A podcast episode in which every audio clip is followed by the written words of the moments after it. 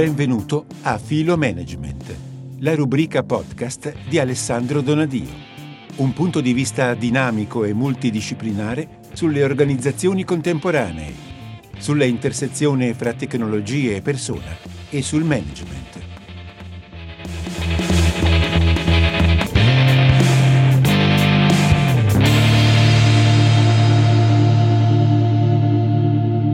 Buonasera, salve a tutti e benvenuti a questa chiacchierata, come l'abbiamo definita metadialogo, che come avrete avuto modo, spero di vedere su LinkedIn, si intitola I due Alessandro e Mr. Senge, dialogo a due su complessità, antifragilità e learning organization. Prima di iniziare ovviamente volevo ringraziare coloro che ci ascolteranno, utilizzo il verbo al futuro perché è una chiacchierata che viene registrata ne approfitto anche per ringraziare Newton che ci ospita in questo spazio che fa un po' da sfondo, da trama a questa chiacchierata uh, e soprattutto ringrazio i miei due ospiti di questa sera che vi vado a presentare velocemente e che ci accompagneranno in questa oretta di chiacchierata. Uh, quindi in rigoroso ordine alfabetico cominciamo con Alessandro Cravera, eh, partner di Newton SPA e soprattutto nel contesto di questa chiacchierata autore di questo eh, volume che si intitola, come vedete, Allenarsi alla complessità, schemi cognitivi per decidere e agire in un mondo non ordinato. Grazie Alessandro per la tua disponibilità e per aver accettato l'invito a chiacchierare con noi questa sera. Il secondo dei due Ale, per cui chiameremo Ale D e Ale C durante questa, durante questa chiacchierata, è Alessandro Donadio, associate partner di Ernest Young e autore anche lui di quest'altro volume che è uno dei due volumi che ci accompagneranno nella chiacchierata di questa, di questa serata, Learning Organization, l'apprendimento diffuso come leva di antifragilità. Grazie anche a te Alessandro di aver accettato il mio invito a fare questa chiacchierata. Per la verità ci dovrebbe essere o ci sarebbe eh, un, altro, un altro invitato, diciamo virtuale, un po' un convitato di pietra, che è eh, Peter Senge, autore della celeberrima quinta disciplina, eh, che in realtà è il volume diciamo, ispiratore da cui nasce questa chiacchierata, perché i due temi che affronteremo questa sera, quindi il tema della complessità e meglio ancora del pensiero sistemico piuttosto che il tema della learning organization, all'interno del volume di Senge sono molto integrati e interrelati tra di loro. Come nasce allora l'idea di questa chiacchierata? Un po' nasce dal caso, ma come ci ha insegnato Edgar Morin, il caso è sempre genesico, generatore diciamo, di qualche cosa di interessante attraverso le sue interazioni, speriamo che sia così anche, anche questa sera.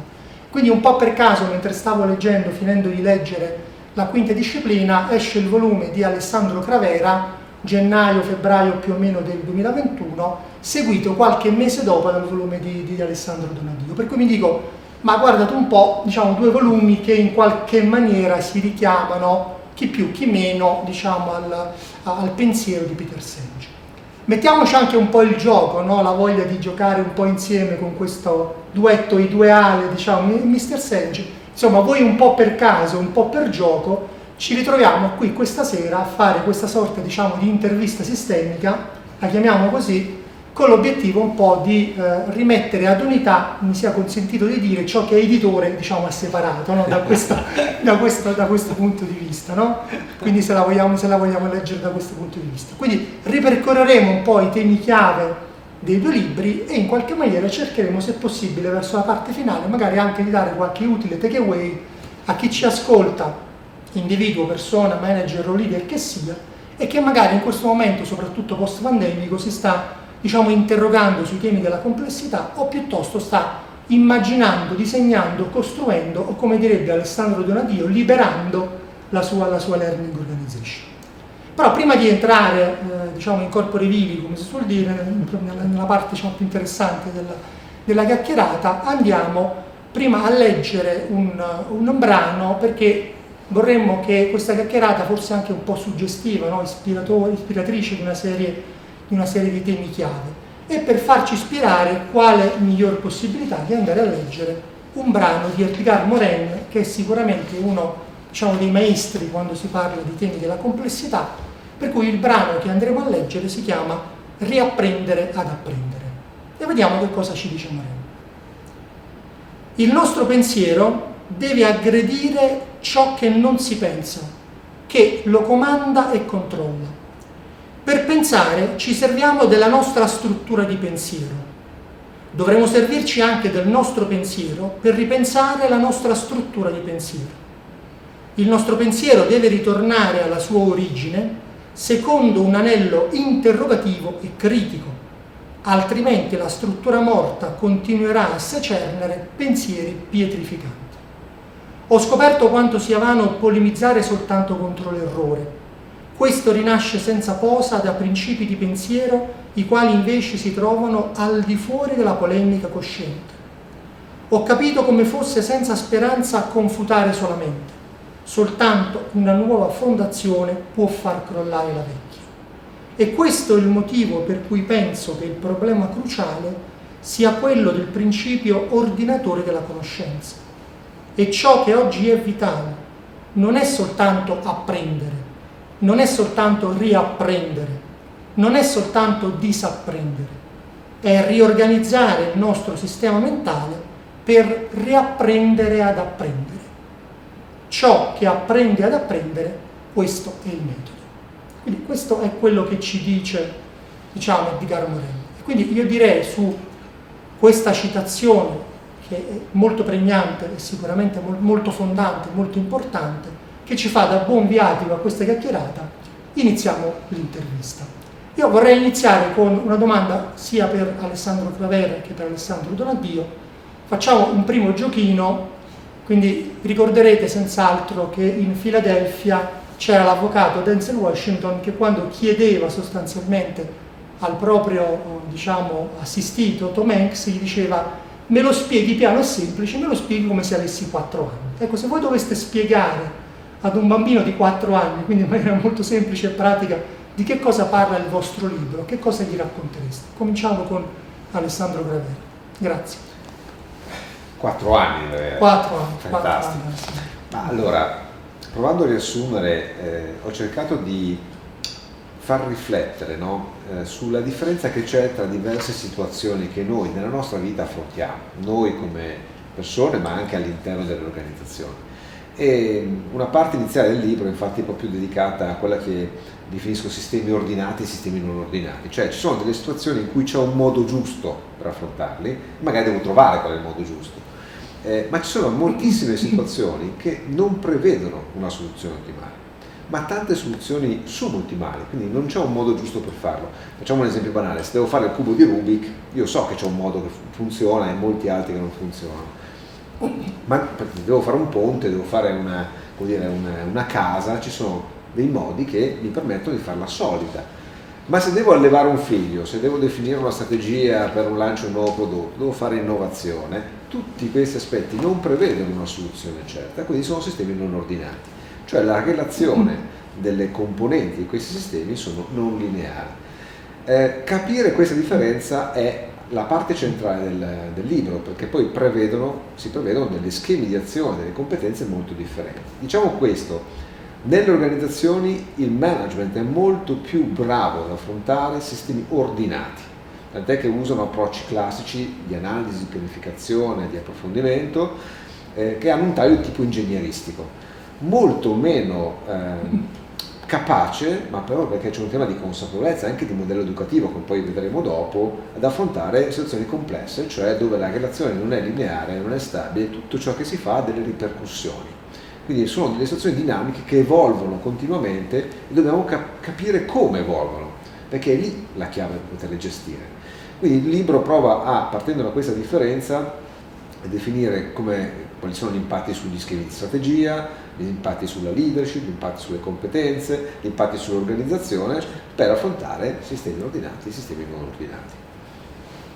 Chiaro, chiaro, ci sono già alcuni temi che abbiamo cominciato a mettere sul tavolo di discussione. Stessa domanda anche per te Alessandro, al di là del giochino, però, però insomma in maniera semplice certo. e chiara di che cosa parla il tuo libro. No, intanto scusami, consentimi la battuta, io mh, mm, pensavo all'interlocutore quattrenne, dico ci sono, c'è quattrenne e quattrenne, sono, io a quattro anni seguivo le formiche e Mozart scriveva sonetti per quartetti d'archi, quindi si tratta di capire anche qual è il quattrenne esatto. che stiamo evocando qui, però al di là di questo. Eh, allora, il libro fa... Mh, insomma, il libro fa due operazioni. Una più diretta, eh, in qualche modo si domanda anche, è un, è un libro un po' figlio della crisi anche pandemica, a dire la verità, che in me sorta un po' una domanda, ma effettivamente noi abbiamo una leva fondativa fondamentale che rende le organizzazioni sufficientemente adattabili da poter superare le crisi, crisi che ormai, eh, qua Alessandro ne ha parlato tanto in diverse occasioni, anche in libri precedenti, le crisi sono ormai con noi, le crisi sistemiche proprio perché i sistemi sono diventati e sono hanno assunto, assunto diciamo, diciamo così, una dimensione di eh, sistemi complessi, eh, evidentemente le crisi sono qui per rimanere. E di conseguenza le organizzazioni che si sono fondate su dei criteri anche abbastanza, come posso dire, storici di solidità possono resistere a uh, sistemi invece che le sollecitano in questo modo? Se sì, esiste nella, nella, misura in cui io scavo le organizzazioni, riesco a rinvenire un fattore chiave, quasi un fattore arcaico fondativo, che se riesco in qualche modo a dominare questo, riesco quantomeno ad attivare meccanismi di adattamento. Io l'ho trovato in realtà per via più quasi di ricerca, diciamo, paleoantropologica, infatti il libro ha, nella prima parte si attarda molto un po' a cercare di capire appunto nell'evoluzione umana, che co- non solo umana, nell'evoluzione degli esseri viventi, che cosa è stato l'apprendimento e quindi per arrivare a dire che effettivamente noi siamo soggetti che apprendono, siamo in qualche modo essenti che si fondano sulla caratteristica del, dell'apprendere, è una diciamo così, è un ametodo, come direbbe in qualche modo Moren, che noi abbiamo in qualche modo immerso dentro di noi e che probabilmente, io ritengo sia così, ma sarebbe un tema da indagare ulteriormente, in qualche modo genera beneficio anche nei sistemi organizzativi.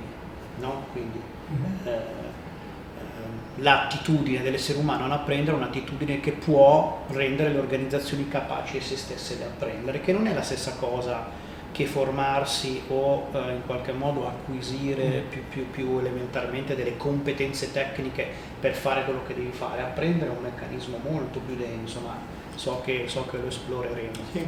Penso che il bambino di 4 anni sia già scappato. sì, sì, sì, sicuramente.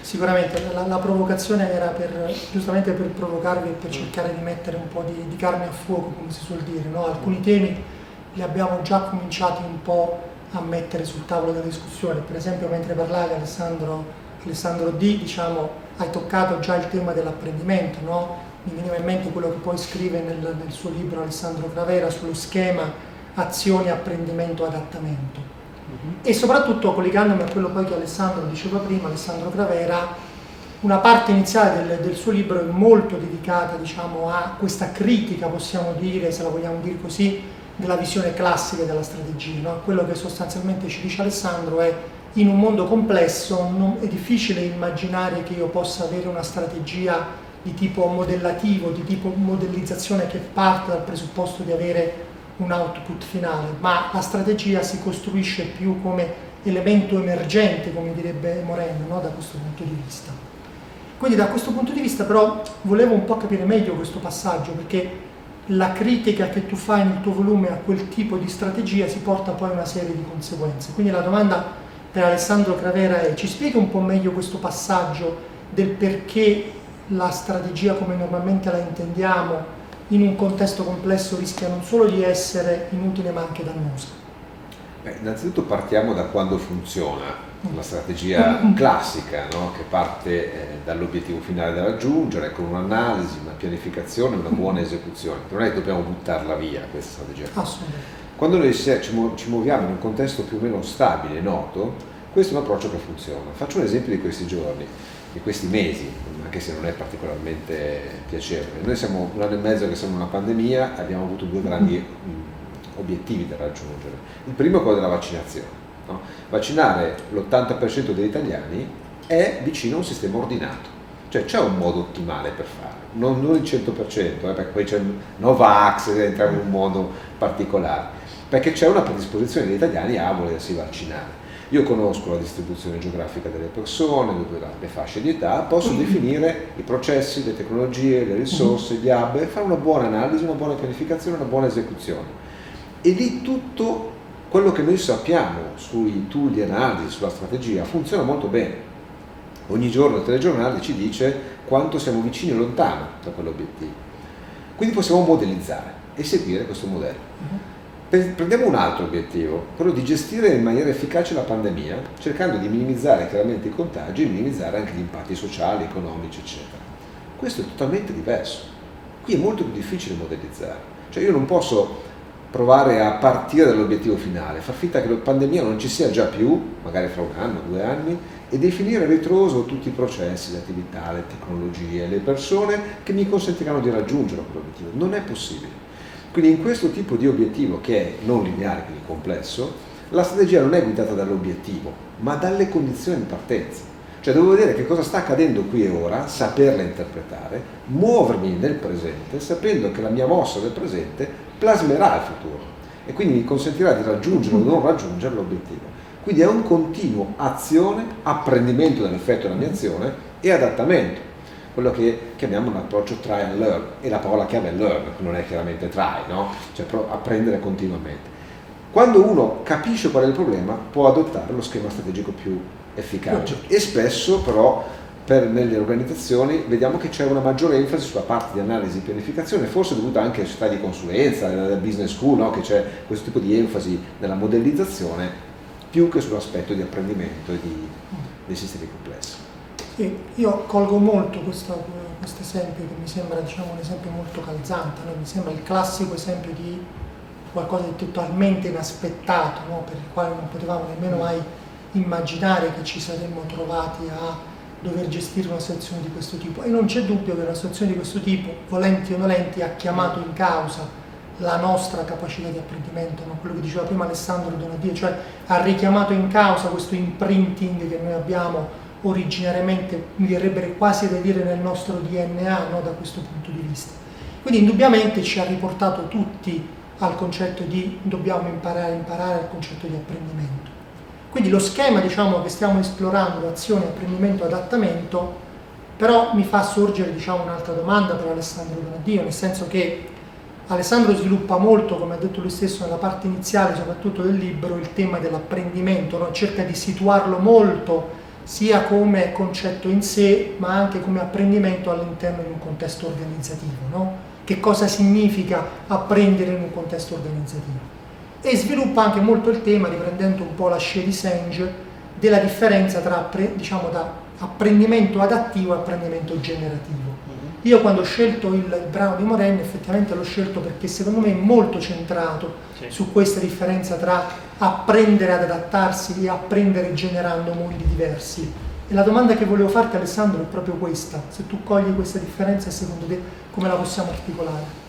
Certo, la colgo, l'ho colta diciamo, negli anni precedenti a, a questo libro in cui ho composto tutta una serie di, di pensieri, di, qualche modo anche di epistemologie da una parte, ma anche di un sacco di casi aziendali dall'altra. Mm, cioè è chiaro che noi non siamo solamente, non siamo riducibili, posto che eh, ridurre, ridurre sia il verbo giusto, riducibili alla, alla pura esperienza del presente, quindi al puro adattamento.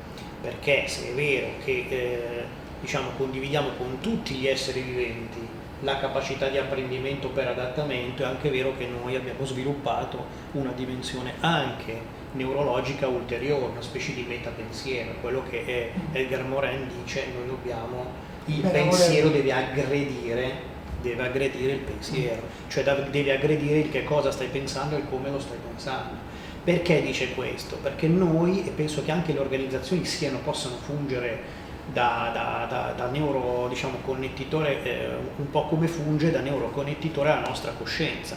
Cioè noi abbiamo una capacità, eh, diciamo così, intraneuronale, il nostro corpo naturalmente è un, è un agente fondamentale, no? che in qualche modo in questo try and error, eh, try and error and learn, in qualche modo, eh, eh, come posso dire, estrapola una serie di teorie per certi mm. versi, consen- teorie di corto raggio, ma che ci consentono di dire, beh, io posso anche in qualche modo ipotizzare che se a condizioni come queste io applico un'azione eh, di questo tipo, posso aspettarmi questi due o tre tipi di reazioni. No?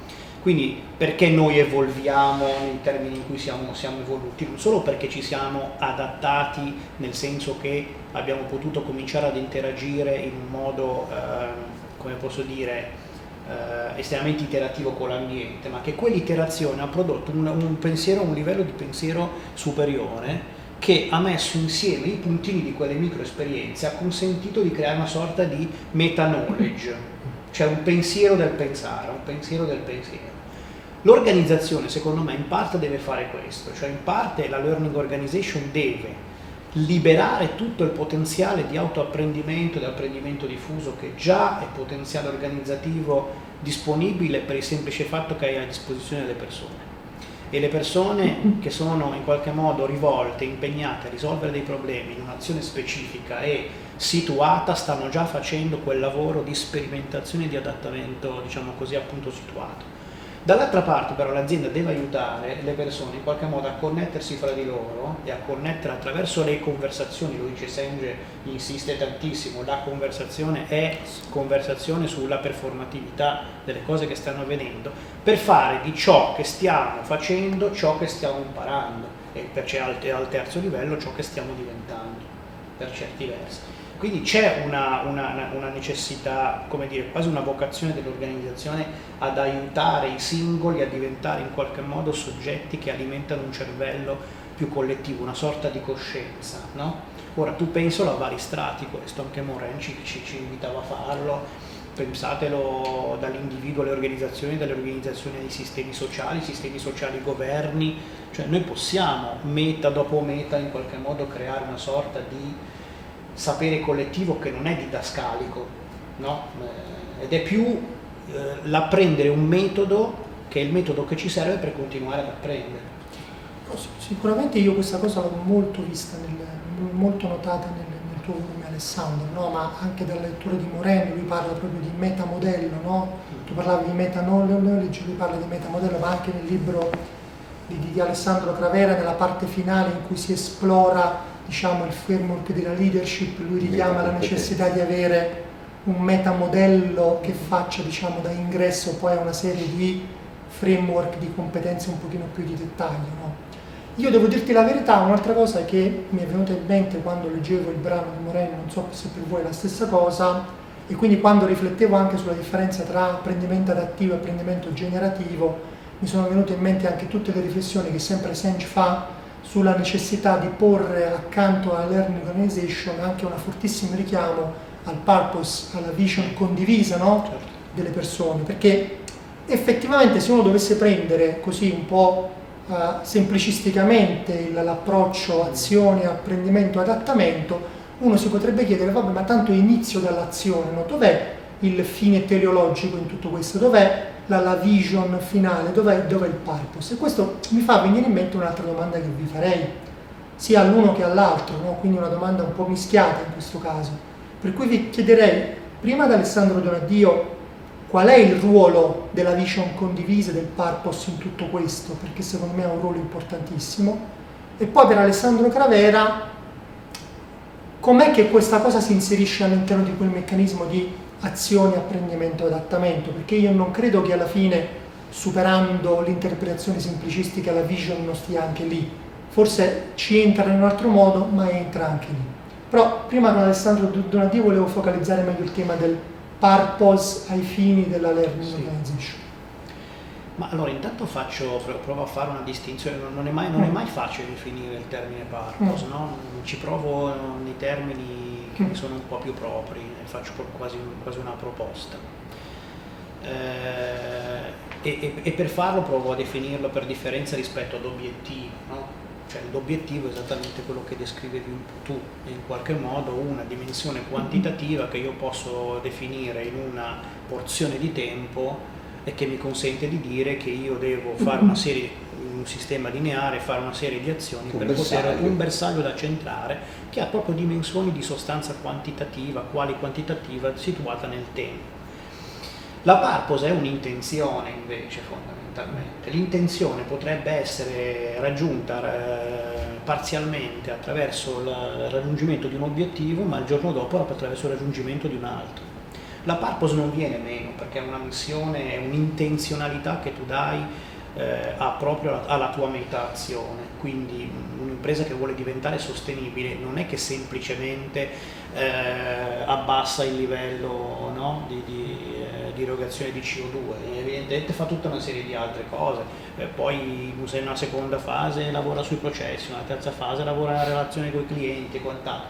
La sua purpose è ben più ampia è chiaro che se il, eh, la purpose è questa cosa che stiamo dicendo, è questo metalivello, è la dimensione che anche questa è molto propria dell'umano, in qualche modo di generare mondi, cioè è l'intenzionalità dell'umano di generare mondi possibili, no? da, da, da, Platone in poi eh, è questa, c'è un'etica anche della, diciamo, de, de, dell'essenza umana che è anche quella effettivamente di generare mondi, non solo appunto di essere adattati, il leone non genera mondi, il leone semplicemente eh, risponde a, appunto, a delle esigenze talmente primordiali per cui il livello di azione eh, tentativo prova adattamento è un livello che lo, che lo rende ma, maggiormente adattato, ma per noi, noi invece ci, ci, come dire, ci, ci facciamo una domanda ulteriore, no? E, ed è naturalmente necessario che ci sia un veicolo che aiuti a fare questo.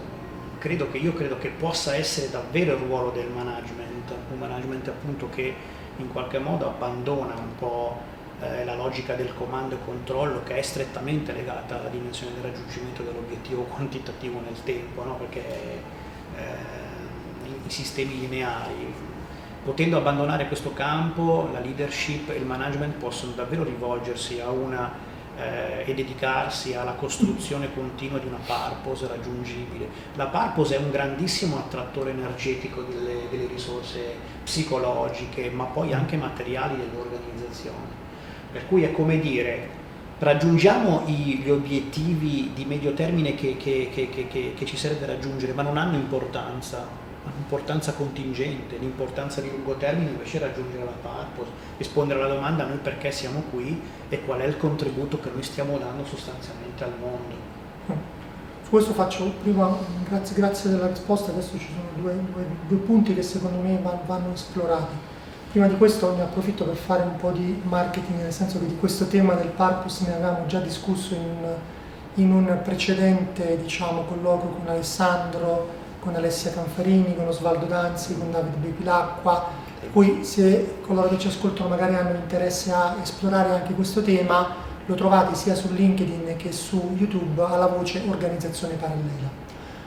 Alessandro Donadio, mentre parlavi hai toccato due, due concetti, il generare mondi possibili e l'altro concetto che avevi toccato è comunque il tema di dire ma sì, ma ta, sostanzialmente no, a parte l'esempio del leone, è chiaro che l'uomo ha bisogno di fare un ulteriore scalino, un ulteriore livello. E vedevo che comunque Alessandro Cravera diciamo, era, dire, molto, eh, annuiva molto a questi, a questi, concetti che effettivamente sono presenti anche all'interno del libro di Alessandro Cravera. No? A un certo momento nella parte proprio di context generation, tu Alessandro parli molto di questo, di questo concetto di generare diciamo, mondi possibili ed è un concetto secondo me molto interessante. Sarebbe carino farci introdurre in, queste, in questa parte dell'intervista dalla lettura di un altro brano e poi magari Alessandro Cravera ti faccio una domanda su questo, perché effettivamente quando parliamo di opzioni di mondi possibili, di stati di mondi possibili, chi meglio diciamo di un maestro della possibilità pura, no? che è Robert Musil, ci può in qualche maniera introdurre a questa seconda parte dell'intervista. Per cui se sei d'accordo leggiamo questo secondo brano, ci facciamo ulteriormente suggestionare e proseguiamo poi la nostra, la nostra intervista. Allora, questo brano che vi vado adesso a leggere è un brano tratto dall'uomo senza qualità di Robert Musil, la sua opera più famosa, e riguarda proprio la generazione di mondi possibili, perché vediamo che cosa ci racconta. Il brano si intitola Se esiste il senso della realtà, deve esistere anche il senso della possibilità. Chi voglia varcare senza inconvenienti una porta aperta deve tenere presente il fatto che gli stipiti sono duri. Questa massima alla quale il vecchio professore si era sempre attenuto è semplicemente un postulato del senso della realtà. Ma se il senso della realtà esiste e nessuno può mettere in dubbio che la sua esistenza sia giustificata, allora ci deve essere anche qualcosa che chiameremo senso della possibilità. Chi lo possiede non dice, non dice ad esempio qui è accaduto questo o quello, deve accadere, accadrà, ma immagina, così che il senso della possibilità si potrebbe anche definire come la capacità di pensare tutto quello che potrebbe ugualmente essere e non dare maggiore importanza a quello che è che a quello che non è. È la realtà che suscita la possibilità e nulla di errato come negarlo.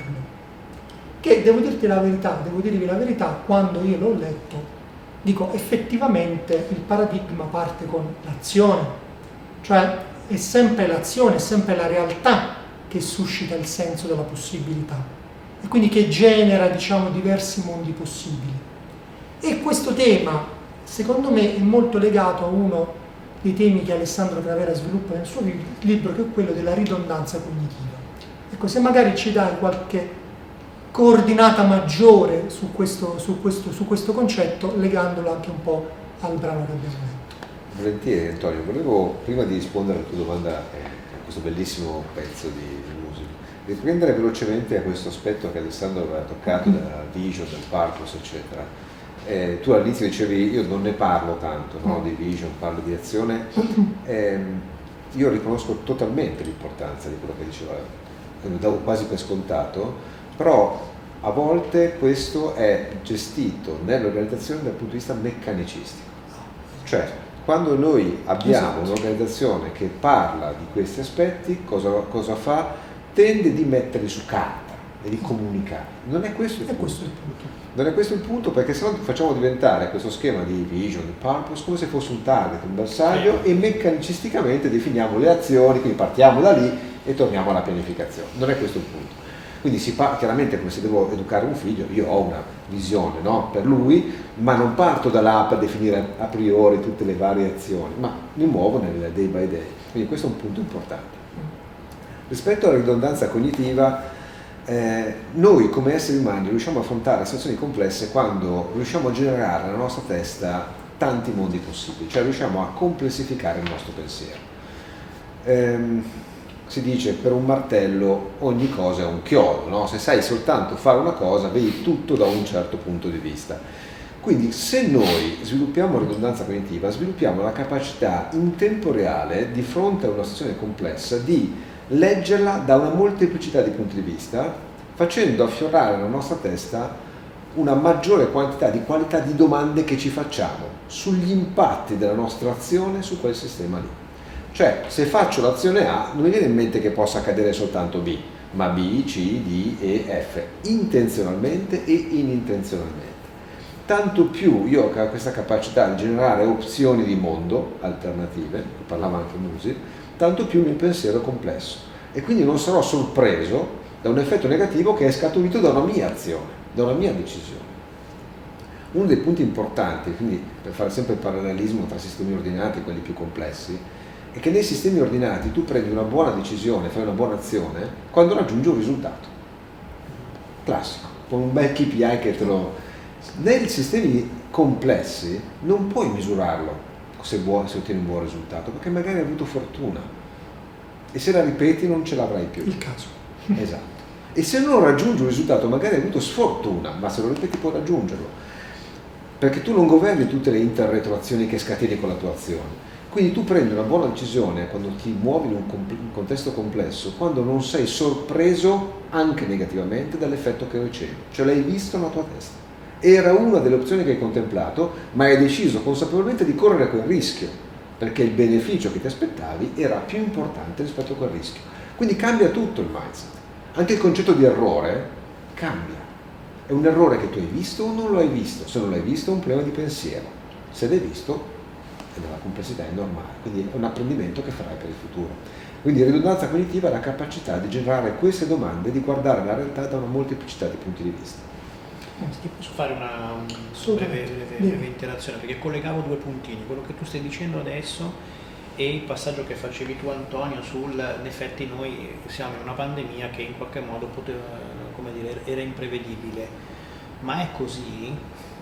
È così perché i segnali deboli, infatti in molti ambiti diciamo purtroppo più, più, più, più paralleli, più universitari, più, di ricerca, invece l'ipotesi che una crisi sistemica di taglio pandemico eh, era tutt'altro che, tutt'altro che, che, dire, no? che, che improbabile. Ma un conto sono gli studiosi, un conto è il management, penso anche del management politico per certi versi, no? dell'establishment politico che non ragiona in questi termini. E devo dire che da una parte se io in qualche modo tendo eh, da, for, da, da, da, formatore a dire va bene ma il management l'abbiamo formato come dire, orientato all'obiettivo, adesso li dobbiamo sformare e riformare, un po', un po', è colpa nostra, un po' è, è colpa loro, eh, però in qualche modo diciamo, questo è un po' il portato delle competenze anche storiche che in qualche modo abbiamo consegnato alla disciplina del management. La politica a me invece, come dire, tutte le volte che ci penso invece mi fa ancora più paura perché la politica è l'esercizio di generare mondi, eh non ce n'è un altro, non di raggiungere un obiettivo, ma di generare mondi possibili, veramente qui Platone, diciamo così, eh, si, si, si, si rigira nella tomba, ma lo stesso Aristotele perché qui stiamo abiurando al concetto di base. E il tema è che per farlo oggi in un sistema che è quello che, che, racconta Alessandro sono queste le competenze che addirittura un politico dovrebbe avere. Dovrebbe avere capacità di creare ridondanza cognitiva costante di saperla con, con, condividere con tutto il resto del dibattito politico e sapere immaginare dei mondi possibili e al limite sapere anche immaginare preve, non dico prevedere perché non è questo ma sapere immaginare un'ipotesi nella quale un mondo intero si ferma a causa di una pandemia e se succede che cosa facciamo? La stessa cosa vale per il clima, no? Ecco. Questo è un altro impatto sistemico molto grande. Eh, chi se ne sta occupando e con quale serietà, con quali programmi? Quindi per tutti questi grandi temi. Certo che se l'unico obiettivo che si ha nella politica, e chiudiamo la provocazione, è quello di essere rieletti, eh, sì, eh, sì. non andiamo molto lontano. Sì. Allora, direi che decisamente non andiamo molto lontano. No, secondo me il tema è molto interessante, no? per questo ho voluto anche mettere sul piatto della bilancia diciamo, la riflessione di Music, perché secondo me mi sembra molto, molto, molto attuale rispetto anche a quello che diceva Alessandro Donadio sulla necessità di imparare a ragionare. Una volta si diceva per scenari, adesso leggendo Moren non so nemmeno più se chiamarlo per scenari, no? perché dire, è il dubbio stesso che coltiva la sua incertezza a un certo punto, per cui nemmeno, mm. nemmeno più il ragionamento diciamo, sugli scenari regge più. Però certo c'è un tema, come dire, di anche chi è a questo punto il learner contemporaneo, no? perché è chiaro che io, che sia un politico, che sia un manager, che sia un leader, eccetera, mi trovo immerso all'interno di questo contesto in cui ciò che conta è la capacità di apprendere, riapprendere continuamente, disimparare e apprendere anche questa capacità non semplice di generare diversi mondi possibili. No? Poi sicuramente un altro elemento chiave che tu Alessandro Donadio sviluppi all'interno del tuo libro è proprio che caratteristiche ha questo, questo learner contemporaneo, no? E ne tracci un po' un profilo dandoci un po' di coordinate. Esplicitamente tu lo chiami risorsa di antifragilità organizzativa. Ecco, magari sarebbe utile dire, spiegarci un po' meglio questo concetto, perché secondo me è importante. Ma allora, il learner contemporaneo è fondamentalmente un, un, diciamo così, un, soggetto consapevole di avere intorno a sé una eh, disponibilità di risorse conoscitive importanti. No? E anche una capacità d'accesso oggi estremamente facilitata, che non vuol dire che questo ci consente di capire con due o tre, perché altrimenti in effetti, eh, come dire, non so, tutti no qualcosa degli ultimi dieci anni, se, no, sono anche effetti di una, di una sintesi delle informazioni un po', un po', raffazzonata, questo infatti non, non, vuol dire, però diciamo c'è una dimensione nel quale il learner contemporaneo che ha, produce un'intenzione, cioè io voglio imparare mm. qualche cosa, eh, come dire, a, attraverso un accesso facilitato a un sistema di mm. risorse che è la rete, eh, per cominciare, che sono anche tutte le persone che sono in rete, che sono portatori a loro volta di intenzioni ma anche di contenuti, e quindi può in qualche modo rispetto a questa sua intenzione di imparare qualche cosa è facile per lui accedere a un sistema, a un sistema in qualche modo di fonti anche molto interattive. Però ehm, c'è da dire che poi, non so, adesso non so come la pensa Alessandro, però io ogni volta che chiudo un libro poi mi dico ma so, dovevo scrivere anche quella cosa lì, ma, ma perché non ci ho pensato che dovevo scrivere? Perché questo descrive un po' la fenomenologia, diciamo così, del learner. Poi c'è un tema sul quale dovremmo ragionare che è la filosofia del learner contemporaneo, che è poi quella domanda di senso che a noi la disponibilità di risorse informative non ci placa, perché il fatto che io ci abbia intorno una montagna di cose da poter sapere non mi dice che uomo o che donna, in che, don, che uomo o in che donna io mi posso trasformare. Cioè io il mondo che io sono, che cos'è? Cioè cosa voglio diventare? Cosa posso diventare? Tecnicamente tutto, praticamente niente, perché sono soverchiato e di nuovo se non hai anche per te stesso una purpose di te, una specie di progetto heideggerianamente parlando, cioè un progetto di te che va in una qualche direzione, effettivamente tutta questa disponibilità torna ad essere lo stesso meccanismo della complessità. La complessità è tanto caos, è tanta, tanta risorsa, ma non è affatto detto che tu ci sappia surfare sopra. Se non c'è il filo di quella luce della purpose che può guidare le tue azioni.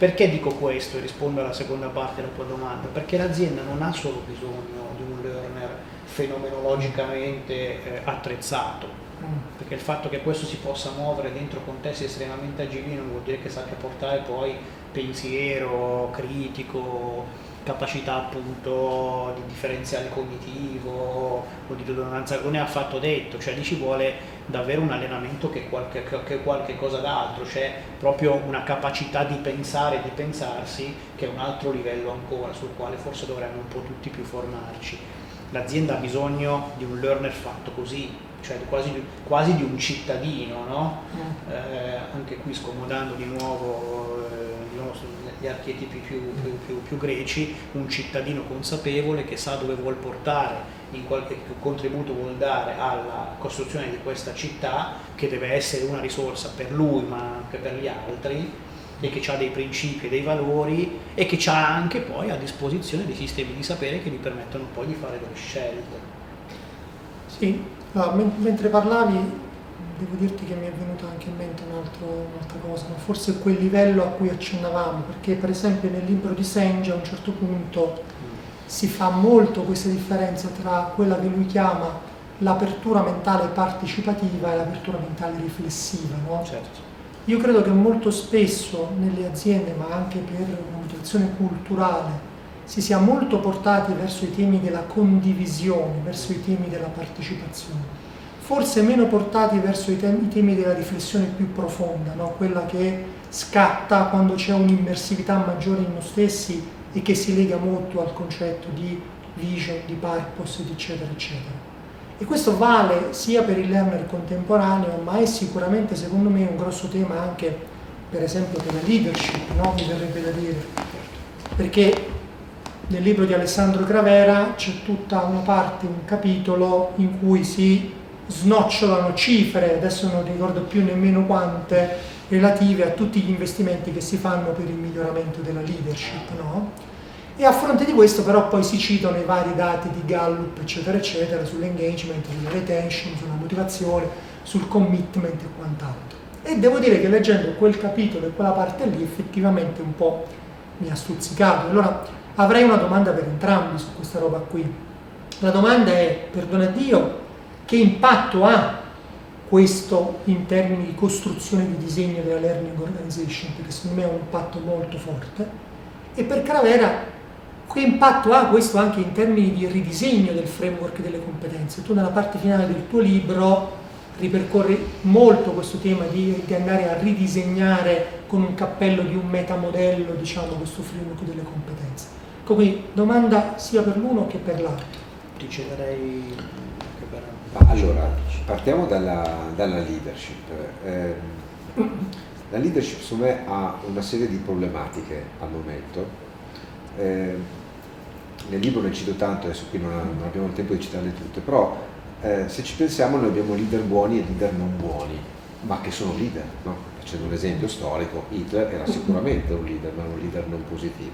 Ecco, questo modo di intendere la leadership che pre- prevede di misurare soltanto la capacità di farsi seguire, di creare quindi seguaci, che, che porti in una direzione, indipendentemente dalla qualità della direzione che porti, nella complessità deve essere ripensato.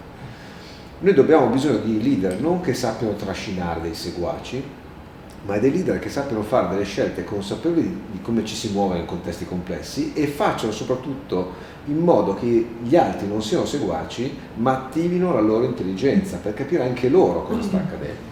Cioè, se c'è un'unica soluzione in un sistema ordinato, io la conosco, io posso permettermi di fare il leader classico, li porto tutti con me e li porto anche salvi. Ma se non c'è e non abbiamo queste capacità di essere onnipotenti, io ho bisogno dell'intelligenza di tutti.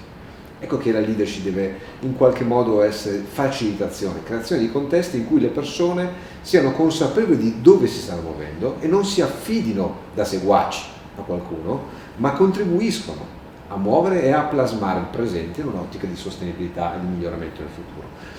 Eh, lo chiamo wise leadership, una leadership saggia, no? quella che mi dice come devo bilanciare gli interessi, non devo guardare soltanto il mio interesse, ma poi del mio team, della mia azienda, dell'ecosistema in cui sono inserito, devo guardare il breve termine e il lungo termine, devo guardare a cosa stava accadendo in questo contesto qui, quindi non usare prassi o cose imparate col pilota automatico, ma anche generare un nuovo contesto, quindi plasmarlo. Questi aspetti sono tipici del leader oggi e spesso nei, diciamo, nella formazione tradizionale della leadership si parla troppo di come motivare, come indirizzare, come persuadere, come creare follower. Teniamo conto che l'essere umano non ama essere un follower. Quindi noi stiamo formando dei leader che creeranno dei follower non felici di esserlo. E questa è una base che dobbiamo assolutamente cambiare. Giusto solo una battuta e poi ti lascio la parola. Mi ricorda tanto quella roba di Sench quando dice che i dirigenti nella maggior parte dei casi sono dei propugnatori, mm. cioè hanno molto la capacità di trascinare, di portare con sé quando va bene. Hanno, hanno sviluppato nel tempo, ma questo anche per un fattore culturale, una minore capacità di far riflettere le persone veramente più nel profondo di se stessi per forse arrivare a quel livello, no Alessandro, che tu, che tu dicevi prima.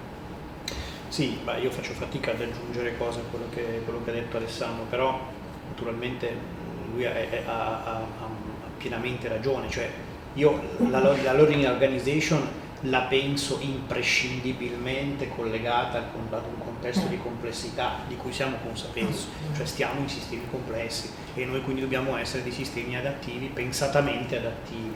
Allora è chiaro che la leadership, alla leadership vengono a mancare tutte le nozioni eh, diciamo così, precedenti a, a, questa consapevolezza di, di, di, mutamento di scenario che intendiamoci, lo scenario complesso esisteva anche prima, solo che i fattori diciamo così, che incidevano erano molto meno.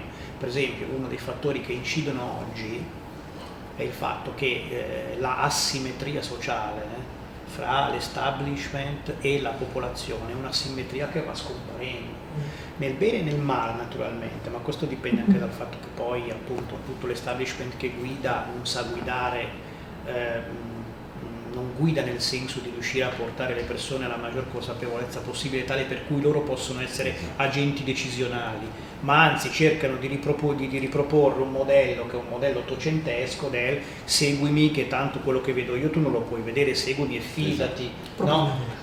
Propugnatori puri, no? e quindi magari perché si insiste ancora sul public speaking come sulla capacità di motivare, di, cioè su queste, su, queste, su queste, forme anche come dire, no? taumaturgiche del leadership un po'... Il corso eh, di Foucault, quella roba. Eh sì, qualche, poi il principio di fedeltà, apriti, apriti cielo, no? tutto questo è venuto meno, cioè in realtà ancora le organizzazioni si dibattono dentro dei modelli che peraltro anche qui vedi come molto spesso il, mancato uso della capacità di pensare, io, per me è la filosofia che manca proprio come, eh come capacità di eh pensare, attanaglia proprio quei soggetti che si dicono materialisti e basati sul numero perché se io basassi l'azione dei leader sui numeri, e tu l'hai detto benissimo, io dovrei dire che abbiamo un'intera categoria di leader da fare saltare completamente. Qualcuno dovrebbe prendere questa decisione perché è totalmente anti-economico, oltre che antisociale, continuare a gestire eh, la leadership nei termini della followership. lo vediamo, ci sono numeri incontrovertibili, cioè i dati sull'engagement, le persone sono ad un livello di infelicità del, dal punto di vista dell'adesione ai progetti organizzativi che è spaventoso. di great resignation, come una cosa... ma questo nelle aziende, ma anche i cittadini nei paesi, tra i politici, no? Quindi c'è una mancanza, una, un'assenza di leadership, una non efficacia della leadership e aggiungo nel libro provocatoriamente dico se questi risultati non riguardassero i leader ma riguardassero i medici o i piloti di aerei li avremmo azzerati completamente, no? li avremmo certo. rifondato completamente i principi di educazione e invece qui non siamo a quel punto. Sì, è proprio così, proprio così, qui, qui giocano anche dei fattori, appunto, c'è veramente un trascinamento di alcuni pattern culturali che fanno tanto tanto tanto fatica eh, in qualche modo ad autoabolirsi, però in qualche modo ci siamo, io poi non vedo la possibilità di rivoluzioni com, come dire da, dalla sera alla mattina, però vedo sistemi che necessariamente si riadattano per il fatto che poi la risorsa, la persona intesa come risorsa in un sistema complesso, che la persona è risorsa perché vede cose che tu leader non puoi vedere, per il fatto banale che non sei in quel momento, in quella posizione per poter vedere che si sta generando un fenomeno esatto. e, se, e tu non puoi però dire come una volta se non l'ho visto non è stato, no, perché sta generando effetti e lui l'ha visto, solo che tu non glielo chiedi e quindi poi insieme non potete prendere delle decisioni. E avere la presunzione di poter guidare guardando il cruscotto dei KPI senza mai essere sul campo, che è un'altra cosa ah, sì, folle, no? Cioè in un sistema complesso devi essere dentro, immerso nella, nel contesto, non da fuori. Non sei un analista che puoi, puoi permetterti di guardare dei numeri e decidere cosa succederà. Certo. Sì, questo si porta poi considerate tutto il tema dell'intelligenza collettiva di cui parla anche tanto Alessandro Cadera nel suo libro. Ah, abbiamo toccato tanti temi, mm. adesso vi, vi, vi cerchiamo un po' di uscire per, per chiudere un po', un po', l'intervista e riportarci anche su, su un po' di provocazioni finali, no? E quindi ho un po' di domande finali per voi. La prima è sicuramente una domanda per, per Cravera, no? per Alessandro Cravera quindi mi, mi, viene spontaneo chiederti, dato tutto questo mondo che abbiamo raccontato, ha oggi senso, se io devo concretamente, sono un manager, devo fare il processo di assegnazione di obiettivi e poi il processo di performance management, alla luce di tutta questa complessità che ci siamo raccontati, ha senso ancora gestirlo nella maniera classica in cui magari si continua a gestire in azienda o bisogna cambiare marcia anche su quel punto lì? Allora, anche qui io tornerei al, al tipo di ruolo eh, a cui devo assegnare gli obiettivi. Un ruolo che ha, si muove in contesti ordinati, benissimo, no? puoi dare dei target, puoi monitorarlo e in qualche modo chiaramente dargli le competenze anche per raggiungere questi risultati. Per tutti gli altri ruoli, più che guardare obiettivi e misurazione consuntivo del, dell'obiettivo raggiunto, noi dobbiamo identificare per quel ruolo quali sono i driver di valore, cioè che cosa ci aspettiamo da una persona che fa quel tipo di mestiere nel nostro contesto organizzativo. Identifichiamo quali sono questi driver e io non ti do un obiettivo sui driver, ma mon- misuro, monitoro a posteriori il contributo che tu hai dato su questo. Perché se io cristallizzo al tempo T con 1 il tuo obiettivo e poi succede di tutto nei 12 mesi successivi, il rischio che tu li abbia raggiunti gli obiettivi che ti ho dato facendo un danno per l'azienda, perché il mondo è completamente cambiato. Quindi se invece definiamo a priori quali sono i driver di valore e tu sai qual è il driver più importante o meno importante in base all'evoluzione del contesto, alla fine avrai fatto un lavoro molto migliore. Questa è l'educazione che un manager deve dare al proprio team quando ci si muove nella complessità, molto più che eh, l'assegnazione di target rigidi. Questo mi sembra un concetto molto importante che richiederebbe ovviamente riaprire un'altra, un'altra, un'altra intervista, magari sarà, sarà, sicuramente uno degli aspetti che possiamo per esempio andare a gestire in post intervista, magari con la creazione di una pagina LinkedIn, perché no? Uh, invece per te Alessandro ho una domanda, diciamo, uh, come dire, forse un pochino più uh, pratica o concreta, no? ma alla fine della fiera se io fossi il responsabile del learning e dello sviluppo di un'azienda e dovessi immaginare le cose assolutamente necessarie che io ci devo mettere nel mio budget per generare il contesto necessario a far sì che la learning organization effettivamente viva concretamente, tu che cosa ci metteresti in questo budget? Che cosa ti piacerebbe vederci dentro? Ma allora, vado per macro categorie mm. perché di nuovo quello che stiamo sì. dicendo è che la learning organization non può anche qui essere progettata come se fosse no. un obiettivo, come dire, no, da reificare da qui, no? È più diciamo, cercare di liberare in qualche modo del potenziale aggregativo e sinergico che in larga parte le organizzazioni hanno già a disposizione. Poi c'è la tecnologia che ci aiuta in tutto, un grande aumentatore, grande aumentatrice, grande espansore di certe cose, però diciamo che se io penso più che, più che a un budget, mm. ad una purpose che si può dare un, un, un, un responsabile del learning, io penso anche a un CEO di un'azienda perché più io credo che la learning organization serva più al CEO che, al, che, al, che, al, che al, che al Chief Learning Officer. No? Eh, io lo inviterei a ragionare su questi tre ambiti, questi, questi, tre, questi, questi tre enabler fortissimi. Uno, fammi dire il digital, spazi fisici e spazi digitali. Perché? Perché noi ci muoviamo in luoghi organizzativi, quindi più questi luoghi sono fatti in modo da poter accogliere il potenziale eh, aggregativo, sinergico, mm-hmm. di scambio, di accesso, di prove, di errore delle persone e più hai in qualche modo condizionato eh, la liberazione di questo, mm-hmm. eh, della learning organization. Un altro aspetto naturalmente è quello che poi io chiamo le practice, no? le practice organizzative sono proprio anche quei vincoli che vanno fra le norme e eh, diciamo così, le informalità culturali subculturali che tu hai in una certa organizzazione. Ad esempio, se eh, i vari dipartimenti non fanno esercizio costante di integrazione, di conversazione fra di loro, ma sono ancora dei silos monolitici, tu hai delle practice culturali che non ti permettono di liberare potenziale sistemico in un'organizzazione, quindi tu là devi bucare qualcosa, devi creare, devi, devi, quasi togliere. C'era Paul Leonardi eh, che, è un, che, è un, tecnologo, un filosofo della tecnologia che diceva che le strutture di knowledge management delle aziende devono assomigliare a dei leaky pipes, cioè a delle tubature, delle tubature rotte. No, dove le tubature incanalano, però cadono sempre gocce dappertutto e quindi questi silos Beh. si riempiono. Eh. e tu mischiamo un po' di ordine e disordine esatto, mischi un minimo di framework con un po' di disordine emer- emersivo no? quindi sulle practice di sicuro e poi la terza P che sono le people. È chiaro che alle persone gli dobbiamo dire che sono il vero cuore della learning organization che sono loro che possono cambiare le practice e abitare meglio il digital, no? quindi in qualche modo sono l'alfa l'omega di tutto, di tutto questo processo. Ci metterei certamente tanta attività di ingaggio, tanta attività eh, come dire, no? di, di, eh, di, awareness, ma anche di formazione, laddove poi le persone volessero anche fra di loro, eh, appunto, fra di loro e per loro in qualche modo apprendere. Aggiungerei anche un altro punto che è quello di provare a installare una nuova visione del, del gioco.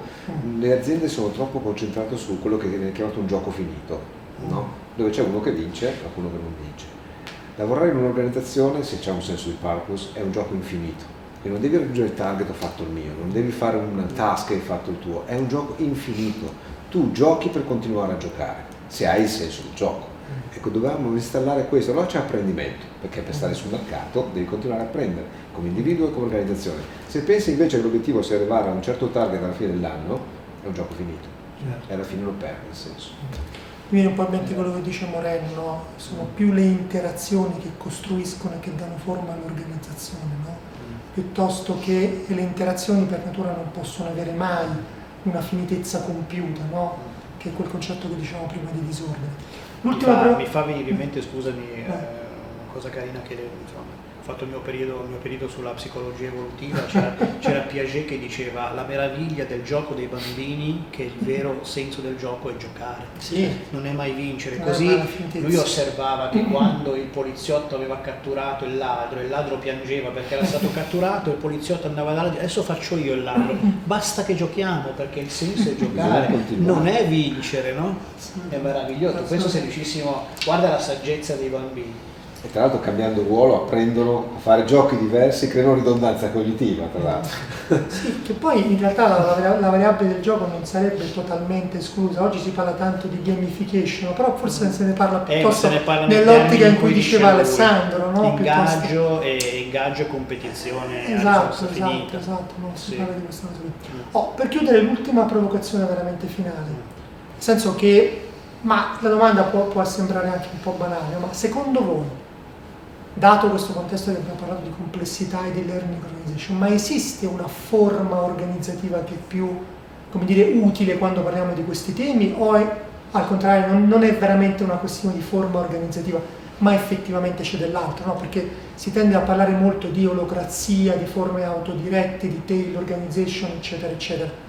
Ma può essere come dire, un enabler, un abilitatore avere una struttura organizzativa che ti aiuta o alla fine della fiera non, non ha molta importanza? Comincio io.